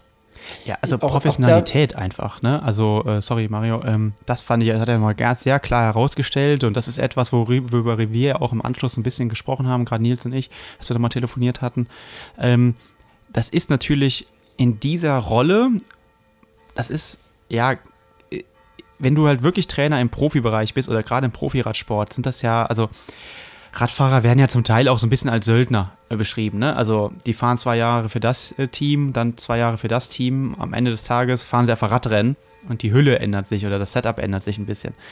Äh, es sind also absolute Profis und da ist auch völlig klar, dass, das, dass die ihre, ihr Geld damit verdienen. Und ich glaube, das ist zum Teil noch im Triathlon in der, in der semi-professionellen oder, oder unteren Kategorie der Profis noch nicht ganz angekommen, dass es eben so hart das jetzt hier klingt, wenn ich das so formuliere, aber eben ein Business ist, worum es da geht, auch Geld zu verdienen. Ansonsten kannst du eben nicht deine Miete bezahlen, kannst ja nicht wie ein ewiger Studierender leben. Das passiert aber ja bei vielen, muss man ja auch mal ehrlich sagen. Und ich glaube, da ist er halt äh, ähm, ja ein bisschen besser aufgestellt als vielleicht der ein oder andere und kann deshalb auch sagen, okay, ich habe hier ein ganz klares professionelles Verhältnis. Ich bin nicht mit meinen ähm, Athleten befreundet, ich trinke nicht mit denen einen Kaffee, ich glaube, das ist, das, da muss halt jeder gucken, wie das für sich, äh, für, für sich selbst äh, umsetzbar ist, weil hängt vielleicht auch ein bisschen am Alter, darüber hatten wir auch gesprochen. Also ich bin vielleicht eher der jüngere Kerl, ich habe da vielleicht noch ein eher direkteres Verhältnis. Ich kenne die Jungs vielleicht auch teilweise schon ein paar Jahre. Ähm, ich glaube, das muss man immer noch mal so ein bisschen berücksichtigen. Aber grundsätzlich muss aber auch dann zwischen den Rollen unterschieden werden und bis Trainer und Athlet oder halt befreundet. Und das muss halt sehr klar sein in so einer, in so einer Beziehung. Das ist aber auch durchaus eine, eine professionelle Herausforderung, die, sich, die man sich dann auch immer wieder, ja, der man auch immer wieder gegenübersteht, glaube ich. Ja, ich würde den Punkt Sympathie, Antipathie gerne nochmal aufgreifen, ähm, weil ich das auch sehr wichtig finde wenn man äh, ein Eingangsgespräch führt. Man hat jetzt vielleicht irgendwie einen Fragebogen ausgefüllt bekommen und hat schon ein bisschen was von der Sport, über die sportliche Vita des äh, Athleten gehört und man macht dann einen Termin aus, ob das jetzt in Corona-Zeiten über Zoom ist oder face-to-face, -face, wie auch immer. Ähm, und ich kann wirklich nur empfehlen, anderen Trainern empfehlen, macht euch da ganz klar nichts vor. Wenn, wenn ihr merkt, es funktioniert nicht oder ihr habt irgendwie ein schlechtes Gefühl dabei bei der Sache oder ihr kommt nicht, ihr werdet nicht richtig warm mit dem Gegenüber, dann lasst es sein. Also auch losgelöst von einem vielleicht wirtschaftlichen Faktor, dass man irgendwie Geld verdienen muss. Es bringt nichts. Also ich habe die Erfahrung auch gemacht. Klar, am Anfang meiner Trainer, nennt mal Laufbahn, ähm, habe ich auch natürlich jeden Sportler irgendwie nehmen müssen, sag ich mal, um das Business nach vorne zu bringen. Aber ab, ab einem gewissen Punkt äh, konnte ich mir dann auch, ich sag's mal in Anführungsstrichen, erlauben, vielleicht auch Sportler dann abzulehnen. Und das habe ich nicht mit einer Arroganz gemacht, sondern einfach, weil ich das Gefühl habe, es funktioniert nicht. Und so dieses äh, ja, Team Gedanken-Ding, das konnte ich nicht gewährleistet sehen. Also für mich ist Coaching nicht eine Einbahnstraße, dass ich jetzt die Trainingspläne liefere und der Gegenüber das einfach nur abnickt und einfach nur abtrainiert, sondern es ist ganz klar Teamwork. Und wenn ich da irgendwie von vornherein irgendwelche Vorbehalte habe oder merke, dass es nicht richtig wuppt oder dass der Gegenüber, dass da nichts zurückkommt oder sowas, dann, dann lege ich mir ein faules Ei ins Nest, sag ich mal. Und das will ich eigentlich gar nicht. Und weil ich auch merke, dass dann die Qualität meiner Betreuungsarbeit darunter auch leidet. Und deswegen kann ich da nur insistieren, macht nicht den Fehler und versucht es nicht mit aller Gewalt mit jedem zu machen. Nicht jeder Deckel passt auf jeden Topf. Das ist einfach so. Und, und umgekehrt genauso, auch als Athlet. Also nur weil jemand einen guten Ruf hat oder den und den trainiert, das höre ich nämlich häufig auch immer, ja, das ist ein guter Trainer, weil, oder keine Ahnung, Sebastian, du bist ja ein guter Trainer, weil du YouTube-Videos machst oder sowas. Ähm, auch das muss ja für euch auch passen. Also auch da ähm, das ist immer so, ein, so ultimativ. Ähm, ja, kannst du mal ein Trainer werden? Wir lassen uns doch erstmal ein Gespräch führen und dann schauen oder einen Testmonat, finde ich, kann man auch immer nochmal vereinbaren, ähm, einfach mal durchführen. Oder halt einen Vertrag abschließen. Da muss ich auch mal ganz hier in die Breche springen. Ich finde das ein bisschen seltsam, dass man zum Teil, ich weiß ehrlich gesagt nicht, wie ihr es macht. Ich will euch da jetzt nicht irgendwie ans Bein pinkeln, aber ähm, äh, das ist äh, auch so zwölf Monatsverträge oder sowas gibt. Klar muss man sich auch als Trainer ein bisschen absichern, aber wenn es dann nicht funktioniert, dann funktioniert es eben auch nicht. Da muss man aus jedem Vertrag auch wieder rauskommen. Ähm, genau. ähm, also mit einer, mit einer vernünftigen äh, Kündigungsfrist bei uns ist, glaube ich, bis zum Ende des kommenden, äh, folgenden Monats. Also gut, wenn du jetzt am zweiten keinen Bock mehr hast, wird es ein bisschen blöd, dann musst du nochmal zwei Monate durchziehen. Aber äh, eine gewisse wirtschaftliche Sicherheit äh, braucht ja auch so eine Firma. Ähm, das muss man ja auch ehrlich mal sagen, ähm, weil es ja nicht eine, ein Freundschaftsdienst ist, sondern ein Job. Ähm, aber eben auch für euch Athleten, lernt die Person erstmal kennen und überlegt euch dann, ob ihr der Person ähm, das anvertraut, was euer sportliches Ziel ist, nämlich also diesen Weg mit der Person zu gehen. Ja, es ist ja eine Form von Vertrauensvorschuss, also den, den wir bekommen, ganz klar. Und wenn man überlegt, wir können Athleten Karrieren mitbestimmen, äh, also das ist ja dann auch wirklich nochmal noch mal mehr Vertrauensvorschuss, ähm, dann ist es schon wichtig, dass man sich einfach beschnuppert und dass man sich einfach kennt. Ich habe diese zwölf Monatsverträge, aber. Oh, du, oh sorry. Ja. Gar, gar kein, auch da gar kein Problem. ähm, aber ich sage in einem Gespräch immer ganz klar, dass ich ein schlechter Geschäftsmann bin. Soll heißen, ich beharre nicht auf das Erfüllen dieses Vertrags auf Gedeih und Verderb, sondern wenn ein Sportler das Gefühl hat, es geht nicht mehr oder es liegt irgendwas quer oder es, wie auch immer, dann soll er das formulieren, er kommt jederzeit da raus. Da habe ich immer mein Wort gegeben und, ähm, und stehe auch dazu und das ist immer besser, glaube ich, wenn man dann einfach sagt, okay, es geht nicht mehr, zieht einen Cut, als wenn man sich ja, dann bis zum bitteren Ende halt bekriegt und dann sieht man sich bei irgendeinem Wettkampf und dann wechselt man die Straßenseite, weil man sich nichts zu sagen hat. Das ist dann irgendwie, ja, finde ich suboptimal. Also von daher versuche ich auch ein gutes Verhältnis zu pflegen mit den Sportlern, logischerweise. Ähm, natürlich auch in erster Linie professionell. Mit dem einen oder anderen ist es dann vielleicht auch äh, zwischenmenschlich ein bisschen enger. Also da hat man vielleicht ein bisschen mehr, fast ein freundschaftlichen, freundschaftliches Verhältnis, aber in erster Linie versuche ich es schon auch professionell zu halten. Ähnlich wie dann. Ja gut, und man darf ja auch nicht vergessen, also ich glaube, das geht euch beiden auch so, man hat ja einfach auch Athleten, die man schon wahnsinnig lange betreut. Also es gibt einfach wirklich Athleten, die betreue ich, seitdem ich mich selbstständig gemacht habe, also seit 2013. Ähm, und das ist da, da vermischt es natürlich. Also natürlich ähm, ist es da nicht ein, ein reines Athleten-Trainer-Verhältnis, sondern da fragst du dann auch mal genauer nach, warum jetzt irgendwie gerade die letzte Woche nicht ganz so gut gelaufen ist. Und dann erzählt dir der Athlet, die Athletin vielleicht auch eher mal, naja, mein Freund hat sich gerade getrennt oder was, was auch immer, was dir natürlich ein Athlet, der seit zwei, drei Monaten bei dir trainiert, nicht erzählen würde, was ja auch völlig okay ist. Also ich glaube, das ist ganz normal. Und ich wollte auch noch einmal ganz kurz sagen, Mario, ich finde es auch nicht arrogant, wenn du, wenn du den Athleten quasi absagst, sondern ich finde es eigentlich sehr professionell, weil der Athlet gibt sich ja in deine Hände. Also ich habe jetzt auch, wir haben auch keine Kündigungsfristen. Ähm, also äh, im Grunde genommen begibt er sich ja für ein Jahr in deine Hand. Und wenn du dann halt einfach sagst, pass auf, ich habe einfach kein gutes Gefühl ja. dabei und du vertraust deinem Bauchgefühl, dann finde ich das überhaupt nicht arrogant, sondern ich finde es eher professionell. Da würde ich es jetzt eher schlecht finden, wenn du sagst, okay, ich habe ein schlechtes Gefühl, aber ist egal. Ich habe hier zwölfmal meinen Monatsbeitrag ähm, und dann gucken wir einfach mal, wie es läuft und nach zwei, drei, vier Monaten merkst du dann, boah, das stinkt mir jetzt ja hier wirklich und dann komme ich aber irgendwie aus der Nummer nicht mehr raus. Also das hat, finde ich, nichts mit Arroganz zu tun, sondern eher mit Professionalität. Dann auch sein Bauchgefühl zu vertrauen. Nimm ich mal als Kompliment mit. Danke. Hat sich schon gelohnt, aufzustehen heute Morgen. Aber Sebastian, sag mal, was war, was war für dich so wenn wir den Podcast nochmal Revue passieren lassen, der Punkt, der dich am meisten fasziniert hat oder bewegt hat oder wo du gedacht hast, boah, das hat mir echt nochmal zu denken gegeben von den Punkten, die wir jetzt schon abgesprochen hatten. Ja, danke für die Moderation. da bringst du auch ein bisschen Struktur hier rein. ähm, also ich, ich habe es ja eben äh, nochmal, also auch versucht, ein bisschen klar zu machen. Ich, ich, unterhalte mich ja öfter mit ihm und, und äh, was ich auch sagen muss, ich lerne immer was dazu, äh, auch wenn es wir versuchen immer nur fünf Minuten zu telefonieren, es wird immer eine Stunde. Ähm, aber gut, das zeigt ja auch dann irgendwie, dass man immer was zu erzählen hat.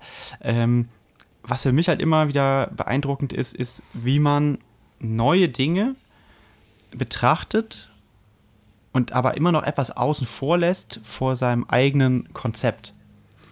Ich glaube, das ist halt ähm, ganz, ganz wichtig auch dass man nicht aufgrund eines neuen Parameters oder Gadgets, Tools, nenn es wie du willst, ähm, plötzlich alles auf den Kopf stellt. Und ich glaube, das ist so ein bisschen die Herausforderung, vor der man natürlich auch immer steht und weil man ja auch mal schnell eine Begeisterung hat.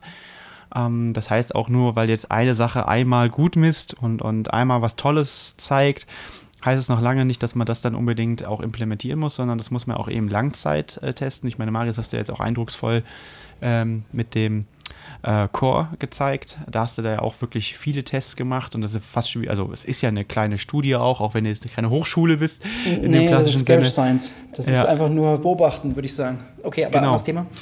Ähm, und das finde ich aber total schön. Also da, da ist es ja nicht so, boah, ich habe jetzt hier was Neues, ich will das vermarkten und deshalb ist das super und deshalb müssen das alle nutzen. Nee, ganz im Gegenteil. Das wird erstmal sorgfältig getestet. Und das halte ich für unglaublich wichtig und halt auch mal die Vor- und Nachteile äh, einzubeziehen. Ich glaube, da ist er halt auch extrem gut. Also was bringt mir das? Aber wo könnten eben auch Nachteile sein? Und also wie hoch ist so möglicher Benefit, aber eben auch das Risiko?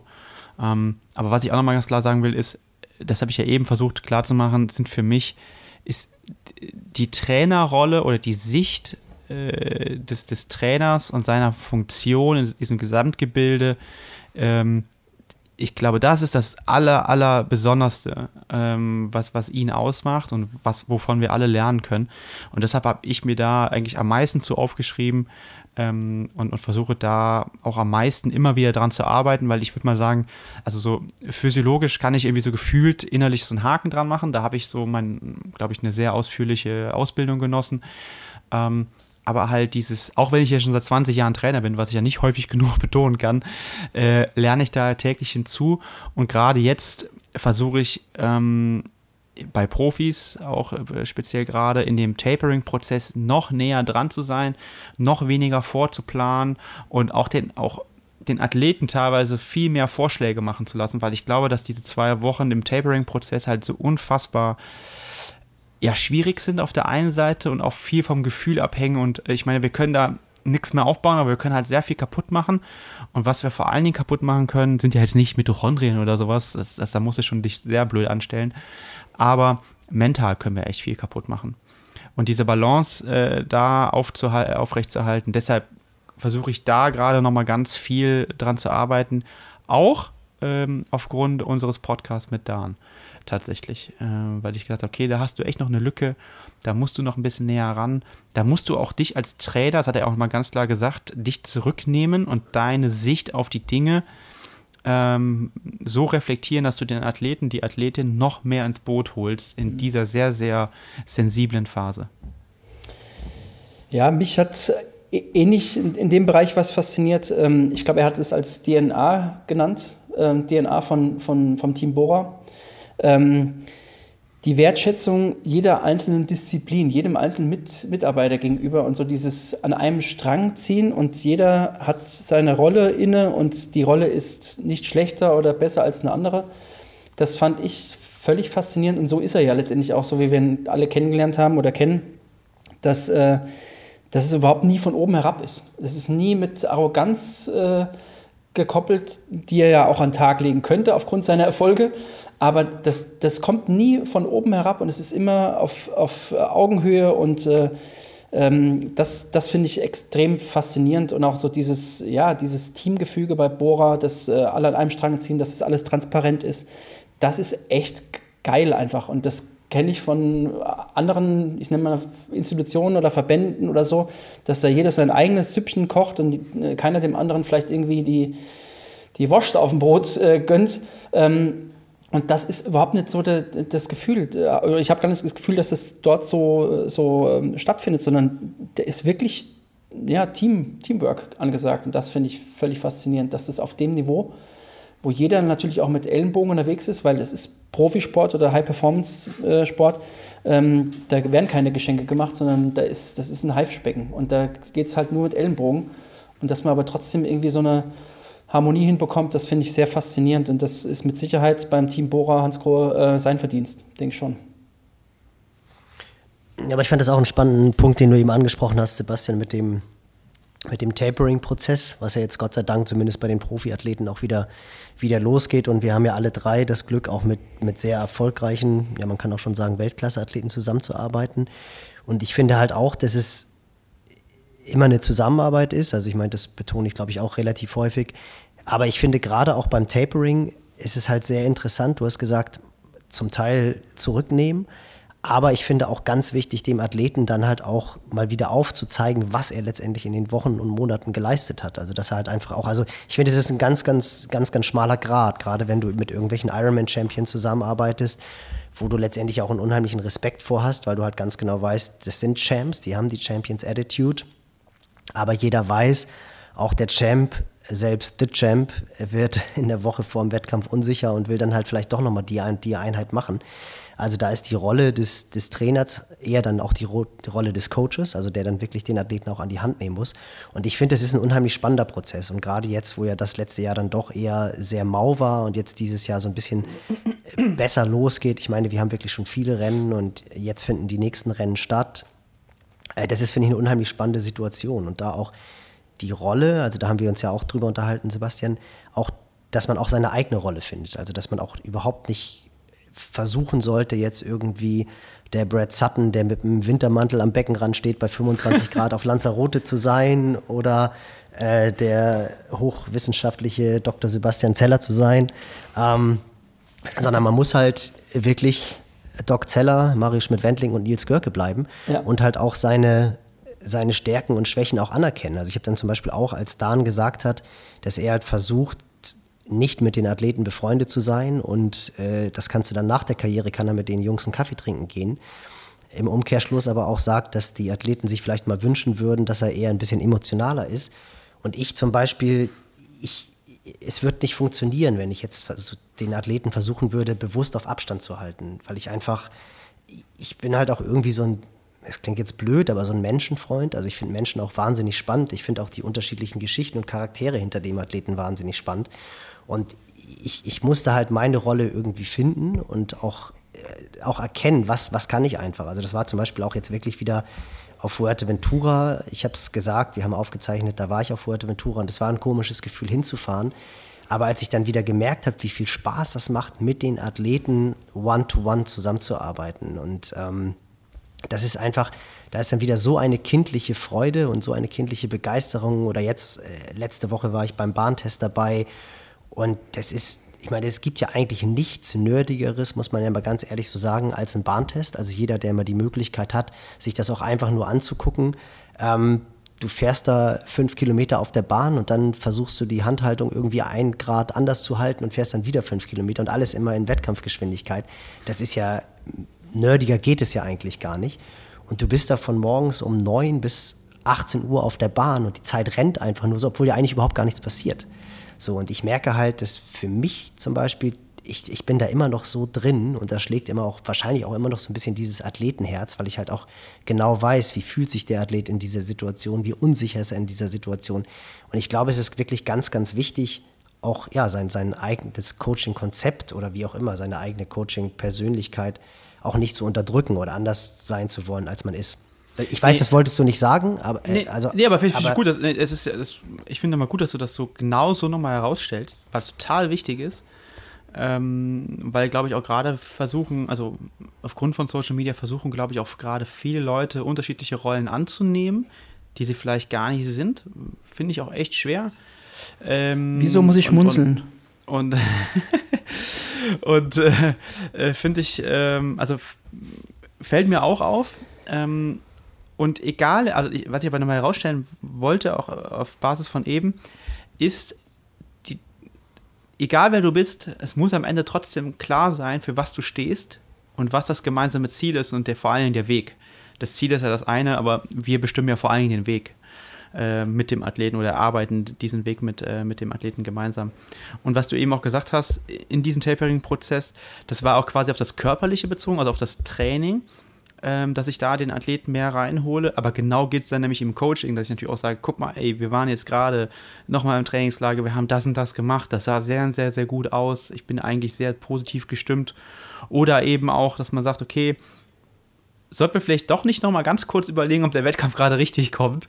Ähm, und halt auch, und das mache ich jetzt noch viel häufiger, ähm, ich verschriftliche Dinge nach Gesprächen also ich führe fast schon so eine Art, also Ergebnisprotokoll würde ich eher sagen, und erinnere die Athleten daran. Also ein Athlet zum Beispiel, mit dem habe ich ganz klar gesagt, wir wollen nicht, weil es schon zweimal passiert ist, aufgrund von unterschiedlichen äh, Szenarien, dass äh, er ähm, im April richtig, richtig gut in Form war. Also er konnte dann, sagen wir mal, im zweiten, dritten Trainingslager echt Sachen, äh, die er so in der Saison kaum noch konnte. Das war einfach eine Frühform, klassischerweise haben wir sehr klar kommuniziert, dass das dieses Jahr auch aufgrund der Begleitumstände gerade nicht passieren soll. jetzt wird die Person aber gerade sehr, sehr, sehr, sehr nervös, weil er natürlich nicht die Form hat wie in den letzten Jahren zum gleichen Zeitpunkt.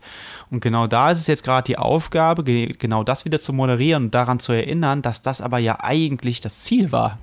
Also temporär schlechter zu sein, um dann, so wie Mari du das eben beschrieben hast, gerade eher durch ein Wintertraining, äh, kann man ja, ist ja eigentlich ein schöner Begriff, ähm, dann später zur Saison äh, besser zu werden. Und zum Beispiel, er hat äh, keinen 10-Kilometer-Lauf gemacht.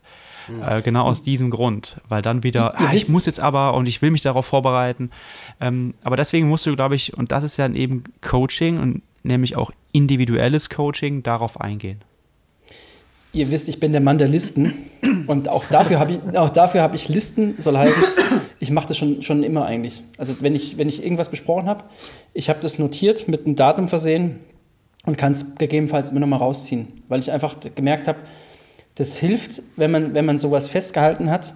Äh, wenn du ein Telefonat geführt hast, ja, dann hast du noch das nächste Telefonat, noch eins und dann drei Tage später hast du schon wieder en Detail vergessen, was du da irgendwie vielleicht aufgeschrieben hast. Ähm, genauso kann ich auch das nur empfehlen, wenn ihr ein Haus baut und mit Handwerkern unterwegs ist, schreibt, äh, unterwegs seid, schreibt euch auf, was der Handwerker vor Ort auf der Baustelle mit euch besprochen hat. Das hilft, es spart Geld, das kann ich euch sagen. ähm, aber das war jetzt ein bisschen off-topic. Ähm, das ähm, also verschriftlichen oder das irgendwo verbindlich festzuhalten, festzuhalten das ist mega. Finde ich ein ganz wichtiger, ganz wichtiger Punkt auch. Ja, ist natürlich ein bisschen Aufwand, erleichtert aber dann im Nachgang so ein bisschen die Arbeit. Und ähm, ich war oh, wann war das? Letzte Woche. Äh, zu Gast in einem anderen Podcast, ähm, habe ich auch auf Instagram geteilt, könnt ihr mal gucken. Ähm, Dünn und schwach heißt der, richtig cool. Kommt eher aus dem Kraftbereich. Ähm, zwei nette Jungs. Und da habe ich das auch nochmal ein bisschen zusammengefasst. Was Dan auch gesagt hatte, war ja, wir versuchen eigentlich die einfachen Dinge richtig zu machen. Ich glaube, das war auch ein, also auch vielleicht war es zwischen den Zeilen, ich weiß es um ehrlich zu sein nicht mehr ganz. Ich habe es mir aber aufgeschrieben. Und ähm, da habe ich auch nochmal ganz klar herausgestellt, dass es eigentlich ja nicht so schwer ist, die einfachen Dinge richtig zu machen. Ansonsten wären es ja auch nicht die einfachen Dinge. Das Problem ist nur, dass man da schnell von abdriftet, weil die natürlich überhaupt nicht sexy sind und sich überhaupt nicht auf Instagram verkaufen lässt. Also das ist ja auch der Grund, warum auf Instagram, ich glaube Mario, darüber hast du dich auch schon mal ausgelassen, quasi nur gesprintet wird oder so komisch gesprungen wird. Also es sehen ja, ja immer alle aus, als ob sie super laufen, aber ein, ein Low-Intensity-Foto sieht halt auch echt nicht cool aus und kriegt auch echt wenig Likes, kann ich aus eigener Erfahrung sagen. Ähm, das Problem ist nur, dass das eben wenig, vielleicht auch ein bisschen weniger Spaß macht, weniger attraktiv ist.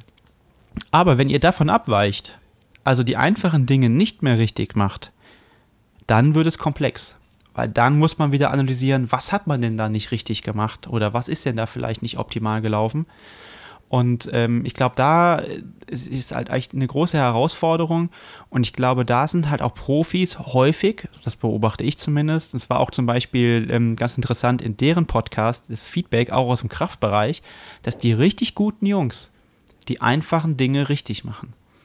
Und ähm, ich meine, ich durfte jetzt so zwei, dreimal schon in Girona sein und, und zweimal davon durfte ich auch mal, also kann man ja auch ein bisschen gucken, was, was der, was der gerade erfolgreichste so macht das, er trainiert ja jetzt nicht äh, absurd neue Dinge. Er schwimmt ja jetzt nicht plötzlich rückwärts oder so, ja, also fünf Kilometer, sondern äh, das geht ja, äh, das sind relativ einfache Programme, ähm, die jetzt, hat er letztens auch nochmal gesagt, ne, also was 8 mal 400, einfach mal Schwelle äh, schwimmen, macht halt keiner, weil es ein unangenehmes Set ist, aber das musst du halt machen.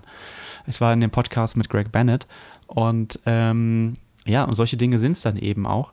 Und ich glaube, darauf müssen wir uns immer wieder konzentrieren und dann eben, und ganz, ganz wichtig, um diese einfachen Dinge herum neue Dinge vielleicht hinzufügen, wenn sie Sinn machen, ähm, aus Coaching-Sicht. Das fand ich auch sehr, sehr interessant, weil das wirklich so ein Punkt war, wo ich äh, gejubelt habe innerlich, als Mario dann noch das Fass Ernährung aufgemacht hat und Ketogene und als Dan dann meinte, dass für ihn eigentlich ein Gamechanger oder eine Leistungsexplosion kam durch Kohlenhydrataufnahme.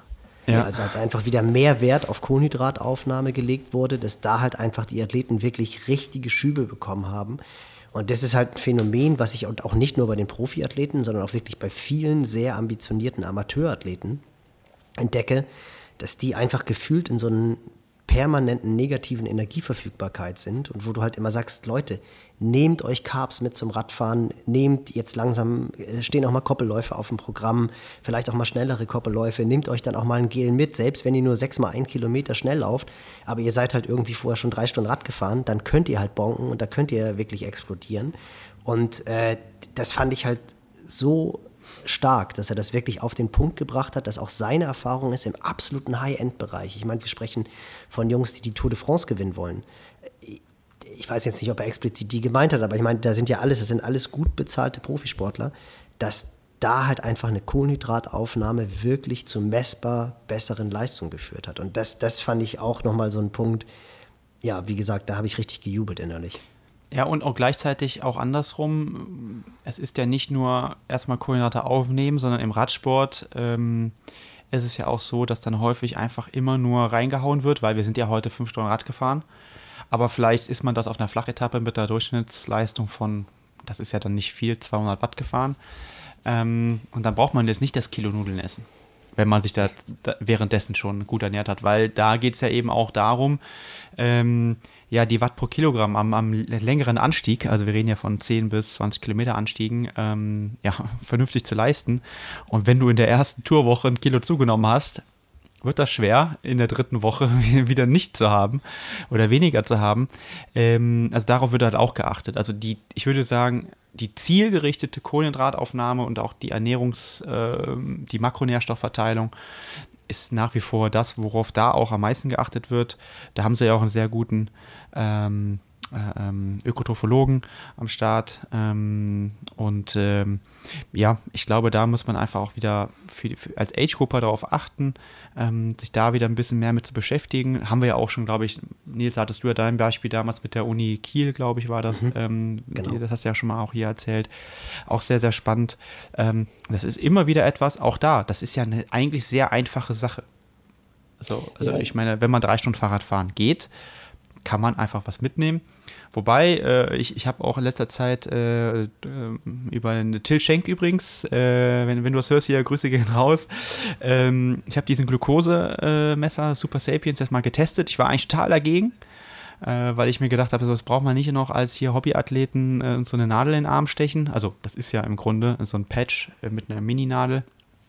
Es war aber sehr interessant, darüber das Training auch beziehungsweise die Ernährungsaufnahme während des Trainings etwas zu steuern. Aber das können wir irgendwann mal in Ruhe äh, besprechen. Das, das sprengt hier ein bisschen den Rahmen. Ähm ich habe auch Erfahrungen mitgemacht. Ich kann es dir sagen. Ich habe nicht so viel, nicht so viel rauslesen können. Für mich hat es nicht so viel Mehrwert gehabt. Ja, das also. Können mal, das können wir echt mal in einer anderen Folge machen, finde ich auch. Das können wir endlich, das können wir auch mal an anderer Stelle machen. Aber ich glaube, um hier die Moderation wieder so ein bisschen äh, an den Start zu bringen, ich glaube, äh, wir haben einige Punkte nochmal rausgezogen. Uns war es einfach nochmal wichtig, diese ähm, diese Folge so ein bisschen in den Vordergrund zu stellen und auch die Besonderheit nochmal, äh, was uns halt wirklich, ähm, ja, so als, als exemplarisch wichtig ähm, ja, kristallisiert hat. Ähm, eine Sache ist mir jetzt aber hier gerade noch ganz persönlich wichtig und zwar, ähm, weil ich es gerade immer wieder mitbekomme und, und ähm, wir von den einfachen Dingen gerade gesprochen haben. Wenn ihr geimpft werdet, achtet auf euren Körper, sprecht das bitte mit eurem Athleten ab. Ähm, das ist ja durchaus eine ja, für das Immunsystem nicht einfache Situation. Und da tragt ihr für euch und auch für, für eure Gesundheit, aber damit auch für euer Umfeld eine gewisse Verantwortung. Äh, und das darf auch ruhig dann auch mal mit einem Ruhetag oder zwei versehen werden, je nachdem, wie ihr euch fühlt. Kommuniziert da eng mit, euren, äh, mit eurer Trainerin und eurem Trainer oder wenn ihr euch selber coacht, versucht da bitte nicht durchzudrücken ähm, was keinen Sinn macht. Wäre mir nochmal ganz wichtig an der Stelle zu sagen, weil ich es schon ein paar Mal jetzt mitbekommen habe, dass das nicht kommuniziert worden ist und da wir jetzt alle langsam aber sicher hoffentlich dann in diese Impfung, Impfphase kommen, ist das nochmal ein ganz, ganz wichtiger Punkt, glaube ich. Habt ihr noch abschließende Worte für die heutige Folge? Diejenigen, die, die eine, leider eine Covid-19-Infektion ähm, erlitten haben, ähm, für die gilt auf jeden Fall, das mit sehr viel Bedacht wieder äh, aufzunehmen, das Training und mit sehr viel Bedacht in den Sport zurückzukommen gibt es einen schönen, schönen Podcast auf dem ARD Sport. Ähm, habe ich die Tage auch mal gepostet, habe ich auch mal reingehört. Äh, ähm, von der Dennis Sandig hat mir auch mal eine, eine Folie nochmal äh, zukommen lassen, ähm, die er in, einem, äh, in, einer Schulung vom Bundesinstitut für Sportwissenschaften ähm, gesehen hat, was so an Long-Covid äh, Schäden da letztendlich auch zu erwarten sind. Was, also da ist Haarausfall noch das geringste Problem, was man hat. Äh, das ist mit Sicherheit nur ein optischer Makel, aber was wirklich da jetzt auch ähm, an, an, ernsten Nebenwirkungen oder Langzeitschäden zu erwarten ist, ist schon nicht so ganz witzig. Und ähm, das muss man sich auch bewusst sein. Also es ist wirklich nicht nur eine Grippe, sondern es ist deutlich mehr. Ähm, und ähm, ich habe leider auch ein paar Athleten momentan, die äh, positiv sind. Einer, der kommt gar nicht mehr auf die Füße, wirklich gar nicht mehr. Also da geht nichts, zehn Minuten spazieren gehen. Äh, 38 Jahre alt, topfit, 9 Stunden 25 Athlet. Ähm, und das äh, muss man vielleicht auch mal so ein bisschen an der Stelle auch nochmal loswerden, dass es echt kein, kein Kinderfasching ist. Ähm, und dass man da wirklich auch mit, mit Bedacht wieder zurückkommt und das idealerweise auch vielleicht mit dem Arzt nochmal ähm, bespricht, wie man dann am besten zurückkommen kann. Weil das gehört nicht unbedingt zu den Trainerhände, das ist, da sind unsere Kompetenzen auch irgendwo ähm, limitiert und ähm, wir sind keine Mediziner, also ich zumindest nicht. Ähm, und, ähm, und denke auch, dass, dass das eher, wie gesagt, nochmal in Ärztehände gehen sollte. Gut, ja, Nils, ich, deine Aufgabe. Was ich auch gehört habe, ist, okay. nee, was ich, weil das wirklich auch ein guter Punkt ist und ähm, meine Frau ja aus einer Ärztefamilie kommt. Und was ich halt vom Schwiegerpapa schon gehört habe, ist, dass halt auch wirklich die, also unbedingt einen Kardiologen aufsuchen, weil einfach die, dieses Risiko einer Herzmuskelentzündung ist einfach wirklich sehr, sehr groß und ich, toi, toi, toi, ähm, habe bisher noch keinen Athleten gehabt oder Athletinnen, die, die äh, Covid haben. Aber ich würde wirklich wenn der Fall da ist, bevor irgendwie wieder ins Training eingestiegen wird, wirklich gucken, dass es abgeklärt wird, dass mit dem Herzmuskel alles in Ordnung ist. Denn das ist, liest man ja immer mehr und habe ich, wie gesagt, auch aus, aus erster Hand gehört, da ist einfach ein riesengroßes Risiko da. Und da sollte man wirklich aufpassen und sollte das auch auf gar keinen Fall unterschätzen. Und auch was du gesagt hast, Sebastian, also die Erfahrung habe ich auch gemacht. Es sind schon einige der Athleten jetzt geimpft. Und da sollte man gerne mal auf zwei, drei Tage Training verzichten. Ich glaube, das schadet nicht, was die Leistung anbelangt. Okay. Nils, ich wollte dir eigentlich gerade die, Glor also die, glorreiche Aufgabe die glorreiche Aufgabe äh, übergeben, den Podcast positiv zu beenden. Hast du noch eine nette Geschichte? Nee, aber ich, ich würde sagen, nette Geschichte ist eigentlich unsere, ihr, ihr hättet es jetzt vergessen, glaube ich, unsere Literaturhinweise. Ja. Und wo wir, und wo wir, ah, sehr gut. Und wo wir jetzt äh, wirklich auch so beim, beim Einfachen sind, weil ich war überrascht, wie viele sich wirklich ausführlich mit dem, mit dem Sport auseinandersetzen, auch aus wissenschaftlicher Sicht, und die dann halt nicht Allen und Coggins Wattmessung im Radsport und Triathlon kennen. Und ich finde, das ist wirklich so ein Buch, das ist leicht verständlich, äh, keine schwere Kost und kann man sich durchaus mal zulegen und reingucken. Okay. Mario, du hast ja eine ganze Liste. Ich habe eine ganze Liste, ja, wirklich eine ganze Liste, aber ein, ein Titel, den gibt es leider nicht mehr. Vielleicht findet den einen oder anderen im Antiquariat. Das ist die Waldnieler Laufschule von Dr. Ernst van Aken. Ah, ja, Und sehr gut. Gibt es in der Sporo-Bib für die Sportstudierenden. Ist ein ziemlich geiles Buch. Alternativ, was in die gleiche Richtung so ein bisschen geht, ist Running with Lydiard. Arthur Lydiard. Ja, ja. So, also ich bin eher, ich bin ja der, der, der Grundlagenheimer, sag ich mal. Und ähm, das spielt mir natürlich in die Karten, weil halt da ähm, aerobes Konditionieren auf jeden Fall Hauptthema ist. Jetzt muss ich, ne? Mhm. ich hab, ich oh, das, das, das, Archiv, das Archiv ist so groß beim Doktor jetzt ich, ich, muss, ich muss ehrlich gestehen, dass ich ähm, Bücher weniger gelesen habe, als vielmehr natürlich äh, Studien. Ähm, und da würde ich zwei Studien empfehlen, die zusammenhängend sind. Ähm, du hast ja letztes Mal einen Podcast empfohlen, dann darf ich äh, an der Stelle auch äh, äh, eine Studie empfehlen. Das ist ähm, ganz basal The Science of Cycling Part 1 und Part 2 Mario nickt schon. Mhm. Ist zwar schon was älter, aber gefühlt eigentlich immer wieder etwas, wo man äh, auch durchaus nochmal reingucken kann. Ich hoffe eigentlich, ich suche regelmäßig den Begriff, ich hoffe eigentlich auf eine Fortführung, aber seit, ich glaube von 2005 ist es, äh, seit gefühlt dann fast 15 Jahren warte ich darauf. Äh, Wäre eigentlich nochmal Zeit. Es gibt ähnliche Paper, aber das so als Grundlagenorientierung gar nicht verkehrt, finde ich.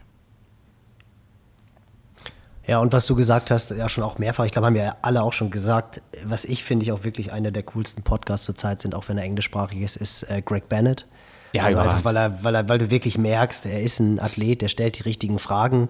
Und nicht jeder Podcast ist gut, aber es gibt wirklich so viele richtig gute Podcasts mit ihm, wo, du, äh, wo man einfach auch total lachen kann. Und auch, was du auch gesagt hast mit den 8x400 von Frodo, eigentlich auch immer wieder ein bisschen was lernen kann. Also, mhm. ja, wo man wirklich jedes Mal wieder denkt, oh cool. Also, wobei es auch dann oftmals Basics sind, aber ja, richtig, aber, richtig gut. Aber es hängt ja immer, in welchem Kontext hört man das gerade und wo ist man gerade mit seinen Gedanken und wo holt er denn das ab? Und, und ähm, finde ich immer nochmal wichtig. Und auch wenn, wenn man mal über Schwimmprogramme nochmal nachdenkt, also ich bin ja jemand, der viel auch über Abgangszeiten steuert, ähm, weil ich das in Australien so gelernt habe. Und wenn man wirklich schwimmen, schnell schwimmen möchte, glaube ich, führt da kein Weg dran vorbei. Ist zumindest meine Erfahrung.